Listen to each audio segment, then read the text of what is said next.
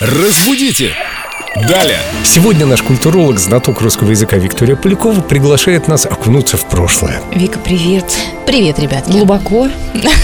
Ну, не слишком. Мы сегодня разберем прекрасное слово «глашатый». Все знаете прекрасно, что вот при царском дворе были такие вестники, которые оглашали законы, какую-то важную информацию. Э, Собственно говоря, к значению этого слова вопросов нет, вопросы к ударению. Потому что часто его называют глашатай, а ударение правильно здесь ставится на глашатый. Мы когда-то несколько программ назад разбирали ударение в словах «всегда говори да».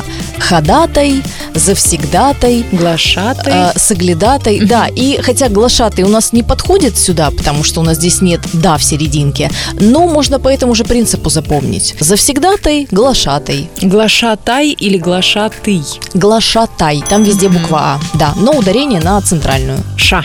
Да, Ша. Точка. А, то есть глашатай. да. И ударение мы тоже запомнили. Спасибо, Вика, всегда интересно тебя послушать. Разбудите! Далее!